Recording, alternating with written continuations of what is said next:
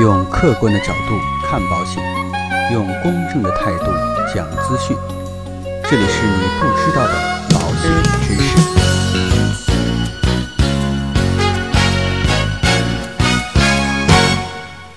好，各位亲爱的朋友，那原来呢，可能跟大家聊了很多啊，有关于投保前或者在投保过程当中，作为消费者应该注意哪些内容。那今天呢，呃，跟大家用两期节目的时间啊，来一起来介绍一下有关于投保后我们消费者应该关注到的一些内容。那买东西前呢，我们通常啊都会对产品的成分、保质期、产地、价格等一一进行了解，但是呢，也并不是意味着你买完东西以后什么都不用管了，除非你是一个喝酸奶不舔盖的有钱人。东西啊买到手之后，或多或少也会碰到很多问题，比如说啊需要售后啊、维护啊、退货啊等等等等。那今天呢，就这样的一个话题啊，跟大家来聊一聊。大家买完保险之后啊，有可能也会用得上。今天呢，主要跟大家讲两点，一个呢就是保单信息的变更应该怎么去操作。这个里面呢涉及的有什么呢？比如说联系方式啊、受益人呐、被保险人的更名呐，或者说你的年龄、性别出错了啊，该怎么办？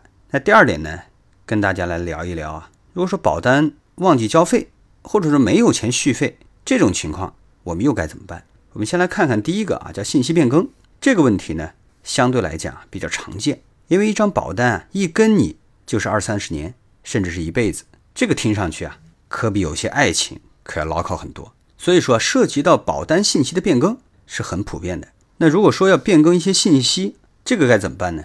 我们来看看啊。首先呢，由易到难。如果说你只是变更电话号码、住址、联系方式，这个应该怎么办呢？这个最直接的办法就是你直接到保险公司的柜台上办理相关的变更手续。当然啊，因为说电话号码啊、住址这些属于比较基本的一些信息，所以呢，其实现在有些时候啊，我们可以通过保险公司官方的公众号或者是一些保险公司的 APP，就可以直接在上面修改了啊，没有什么技术含量，这个很简单。那如果说你要变更受益人，这个该怎么办呢？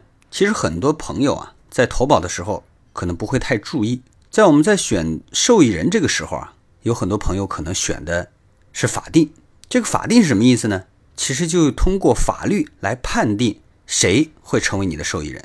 这个举个例子啊，比如说你有一笔钱啊，在身故之后，那首先继承的将是你的配偶，分一半，另外一半呢分给你的父母啊、孩子。如果说还有一些其他的亲属，还要再进行继承啊，所以在这块儿法定相对来讲比较复杂，而且那个周期啊也会比较长。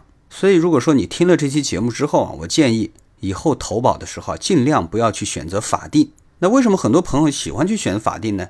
因为法定呢相对来讲比较简单，打个勾就可以。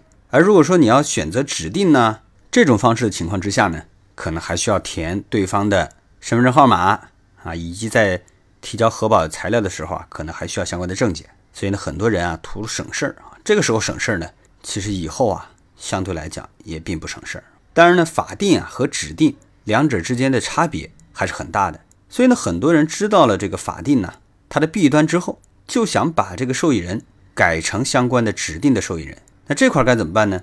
呃，因为受益人呢，它涉及了相关的利益，所以变更的手续会相对来讲麻烦一些，并且在投保人要求变更的时候啊，还需要经过被保险人的同意。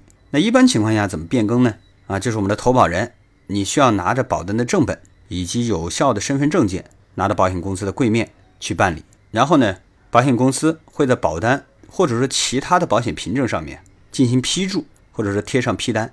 因为各家保险公司具体要求的材料不一样，那有的呢还需要提供保全的申请书，这个呢就需要被保险人亲笔签字同意，准备新变更受益人的证件，以及被保险人与受益人的关系证件。这个比如说啊户口本。所以啊，如果说大家牵扯到这块变更要求的话，一般啊大家还是自己提前跟保险公司打电话确认。如果说经过变更之后，保险事故发生在被保险人无法领取保险金的情况下，那理赔款啊将会打给谁呢？啊，将会打给我们变更后的受益人。然后呢，再跟大家看一下被保险人改名。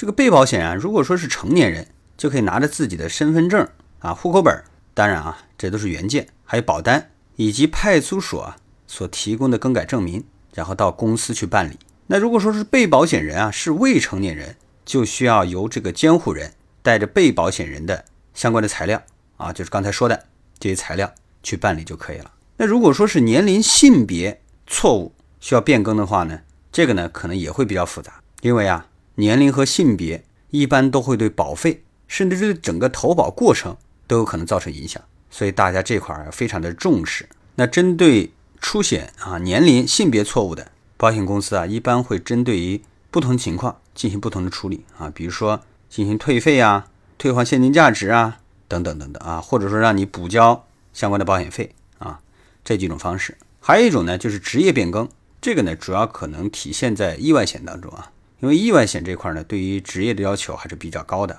一类职业、二类职业啊，危险性职业，它的投保啊保费都是不一样的，甚至啊有的职业可能直接会影响到。保险公司能不能给你承保啊？所以在这一块，职业的变更，我们来看一看啊。如果说啊，大家的这个职业变更之后，要及时告诉保险公司，以免最后影响理赔。这个呢，提前要跟保险公司或者说是保险公司的这个售后顾问啊取得联系。如果说影响了保单的职业风险等级的，这个通常啊还需要提交书面的告知书、保单、身份证啊、工作证明以及变更申请书。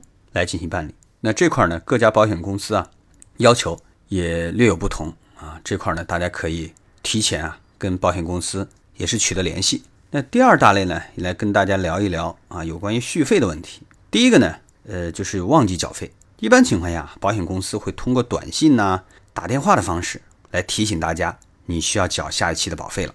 那有的呢，我们通过保险代理人购买的保险啊，我们的相关的保险代理人。啊，也会对我们进行通知。但是有句话说得好，叫做“贵人多忘事”啊。可能你在想起来要缴费的时候，这个时间已经过了，这该怎么办呢？其实啊，这个也不用太紧张啊，因为保险公司也是很人性化的。第一个期限呢，啊，这个请大家一定要记住啊，是六十天。这个呢，就是保险公司来设置的宽限期，也就是你在保单啊过期之后六十天之内，只要把这个保费交上就可以了。这个不会产生额外的任何的费用，而且呢，即便是在六十天之内，如果说你保费没有交，而且出险了，这个保险公司啊，还是可以给你承担相应的风险的啊，这个还是非常好的。但是有人说啊，这个我一忘就不止六十天，这该怎么办呢？其实还有一个时间啊，这个时间呢叫做终止期啊，合同的终止期，什么意思呢？这个时间一般情况是两年，也就是在两年之内，你把这个需要交的保费。当然啊，还有一些滞纳金，把它补齐之后，这个保单仍然有效。但是呢，有别于刚才说的那个六十天的地方在哪里呢？就是说啊，你在这两年之内，因为你保费没有交，发生了风险，这个时候保险公司是不予以承认的啊。在六十天之内，保费没有交，发生了风险，保险公司可以理赔。超过了六十天，两年之内，这个合同就终止啊。虽然说你后面也可以交保费，把保单继续生效。但是呢，在两年之内啊，发生了风险啊，这个是保险公司不予承认的。那换句话说，如果说你超过了两年，仍然不缴这个保费，这怎么办呢？这个就叫合同终止啊，彻底的终结。你再交保费，这个合同也生效不了了啊。这个要跟大家说清楚。那刚才说的是忘记交了，那有人说我不是忘记交了，我是真的遇到困难了，没钱交了，这个怎么办呢？这个其实就可以用到刚才说的办法啊，因为保险合同啊。有六十天的宽限期啊，也有两年的终止期，大家可以通过这个时间来进行相关的缓冲啊。六十天你够不够？不够的话，还有两年的时间，看看够不够啊。当然啊，刚才少说了一句，如果说你在两年之内啊，超过了六十天，但是又在两年之内，你把这个保费，然后把相关的滞纳金交上去了，这个，有很多的重疾险还要重新去计算你的观察期。也就是，比如说啊，一百八十天之后，这个保险才能重新给你计算你的保单风险啊，这块大家一定要注意啊。所以便宜啊，不是那么好占的啊。那有的朋友在说，那宽限期不够，那终止期呢又没有保障，还有没有别的办法呢？当然啊，这个大家还可以去咨询你身边的这个保险顾问，其实方法还是有的。如果说你的保单啊恰好有这个自动垫缴的功能，你可以把你保单的现金价值拿出来去垫缴你应缴的保费。还有一种方式呢，叫做保单质押贷款。这什么意思呢？也就是你可以拿你的保单抵押给保险公司，然后呢，可以拿出来一部分钱啊。这个一般情况下给你六个月的时间，就像你跟银行去贷款是一个意思啊。然后呢，把这个钱拿出来去交你的保费。这样的话呢，保障啊不但没有缺失，然后呢，你还可以周转一些手头上的现金问题。